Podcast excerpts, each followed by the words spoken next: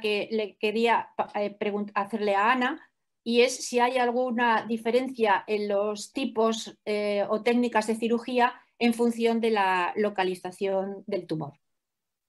Bueno, en principio la cirugía, eh, los tipos que hay es la cirugía convencional de como la que se ha hecho toda la vida, de resección de la lesión y estudio posterior de los márgenes quirúrgicos por el patólogo, o bien el otro tipo de cirugía que podemos ofrecer al paciente es la cirugía tipo MOS, que se hacen las secciones transversales de la, de la lesión y el patólogo intraoperatoriamente va asesorando acerca de los, acerca de los márgenes.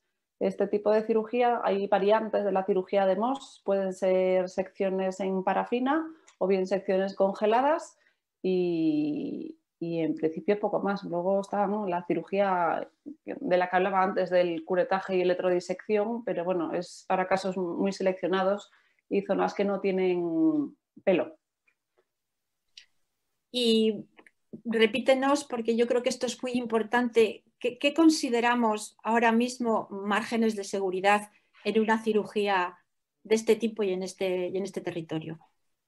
Pues los márgenes de seguridad debemos diferenciar lo que hablábamos en el carcinoma escamoso cutáneo primario común, si es una zona, si es un, tiene un riesgo de recurrencia alto o un riesgo de recurrencia bajo. ¿vale? En el caso de una, de una recurrencia baja, eh, utilizaremos un margen entre 4 y 6 milímetros. Las guías suelen hablar de 5 milímetros de seguridad libres de enfermedad para prevenir una recurrencia y poder curar al paciente y en el caso de tumores de, alto riesgo, utilizaremos márgenes entre 6 y 10 milímetros. En este caso, por ejemplo, las guías de la NCCN no se, no se mojan, digamos, y dicen que los márgenes tienen que ser mayores a 5 milímetros, pero no llega a especificar en ningún momento en la guía sobre cuál es el, margen ideal. Así que establecemos pues, ese límite entre 6 y 10 si el riesgo de recurrencia es alto.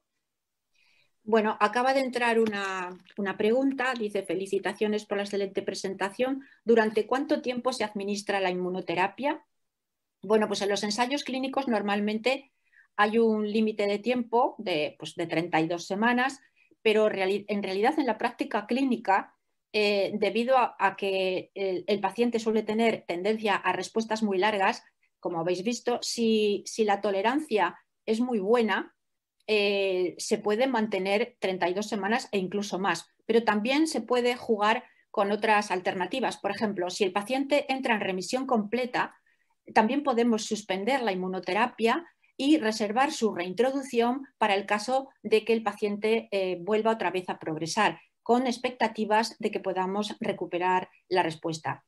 Los tratamientos nuevos solamente dan de sí cuando son eh, masivos en la práctica clínica, porque es muy difícil extrapolar los resultados de los ensayos a la clínica diaria. Entonces vamos aprendiendo sobre la marcha. Pero una cosa que sabemos es que podemos interrumpir en caso de que haya una respuesta muy brillante o prácticamente total, esperar en el tiempo con la consiguiente comodidad para el paciente de desplazamientos y demás y reiniciar otra vez en caso de que eh, reaparezca el tumor.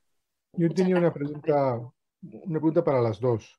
Porque yo en mi práctica clínica lo que tenemos a veces que hacer es cirugías ganglionares de pacientes con tumores cutáneos avanzados, de edad avanzada, y a veces nos hemos planteado si el nivolumab o alguno de estos anticuerpos monoclonales puede reemplazar a estas parotidiectomías y vaciamientos en pacientes que están muy malitos, que tienen 85 o 90 años. Y en ese caso, ¿hay alguna evidencia de que yo puedo evitar la, la parotidiectomía concretamente, el posible daño del facial en un paciente con lesiones en el territorio vecino?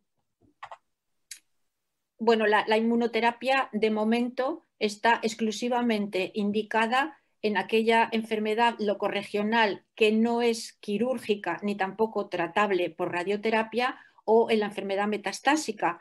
Pero si lo que estás planteando es una situación de adyuvancia, esto todavía está en experimentación.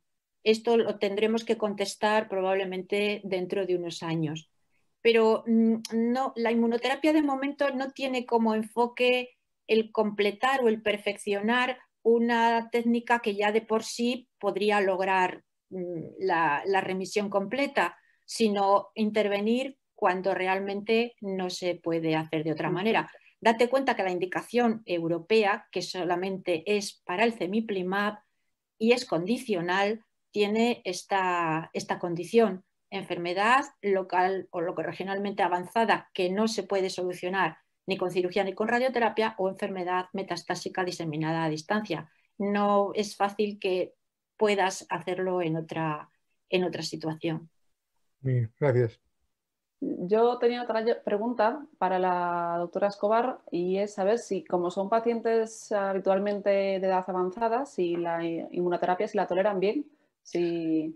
Pues claro, nosotros como ya venimos fogueados de la inmunoterapia en otros tumores, pues en el caso, por ejemplo, de cabeza y cuello, que tenemos el nivolumab en segunda línea y tenemos el pembro casi prácticamente en primera línea de retirado metastásico, pues sí, eh, vamos, la toleran mucho mejor que la quimioterapia, porque realmente la inmunoterapia, como efectos adversos así generales, de los que se relacionan con la quimio, de las náuseas, de los vómitos, del malestar, de, pues no tienen prácticamente. Ahora, eso sí, están los efectos inmunomediados. Los efectos inmunomediados son, no son muy frecuentes, pero cuando aparecen pueden ser muy graves y pueden condicionar la suspensión e incluso la muerte del paciente porque son eh, eh, procesos de autoataque, digamos, a, distintos órganos, pues el riñón, el corazón, el pulmón, el sistema nervioso, la musculatura, y realmente cuando aparecen, aparecen de una manera devastadora tanto en personas ancianas como en personas jóvenes.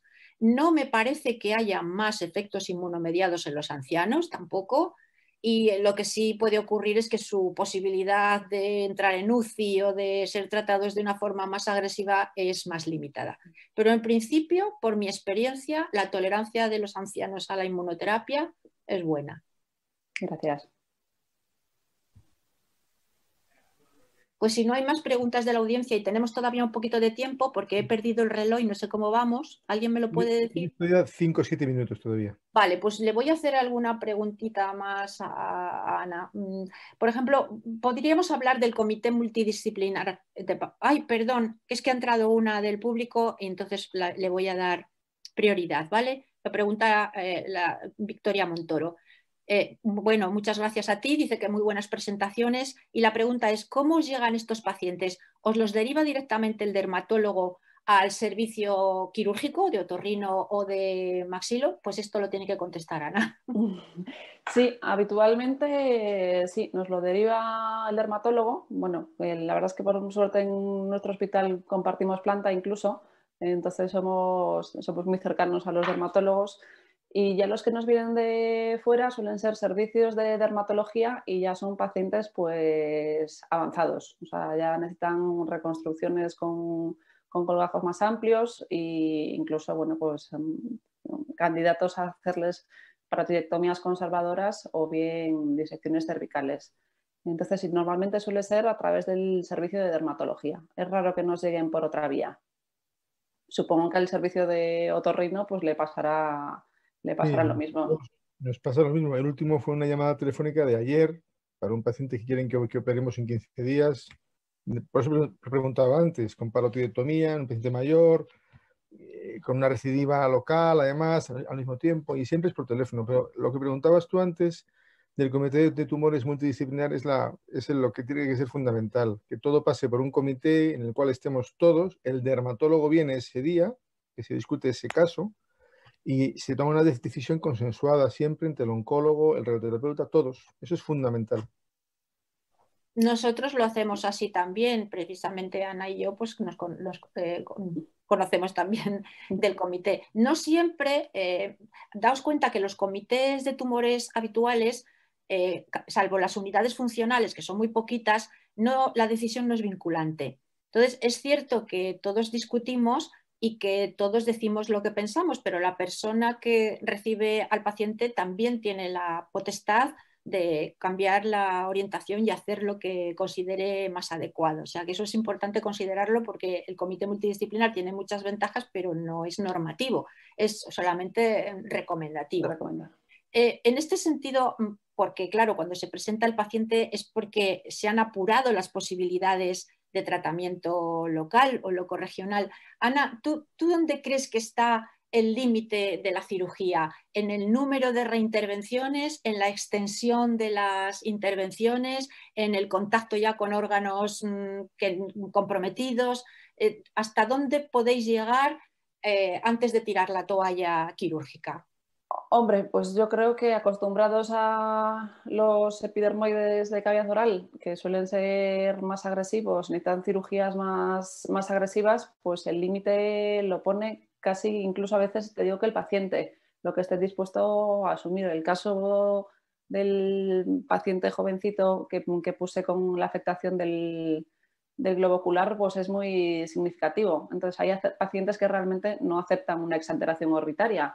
Entonces, por nuestra parte como cirujanos y con, si tienes la capacidad de ofrecer una reconstrucción al, al paciente que le permita una buena función estética y calidad de vida, pues eh, ya nos vamos a, límites bastante, bastante avanzados, tumores bastante avanzados. Hay una fotografía que puse al lado de los localmente avanzados, que era una paciente de edad avanzada que se veía un tumor, un escamoso de, nariz que afectaba a toda la nariz y realmente si vemos las imágenes radiológicas de esa paciente, pues ya afectaba las dos paredes eh, internas de la órbita con musculatura intrínseca. Entonces, pues quizás esa paciente es un paciente límite porque no puedes hacer una exanteración orbitaria bilateral. Mm, bueno, pues casos ya, mm, pues dramas realmente. ¿Cómo estamos de tiempo, compañeros? Les queda menos de un minuto. Bueno, pues quizá, eh, ya que no hay más preguntas, si entra alguna rápida, por supuesto, la leo ahora mismo.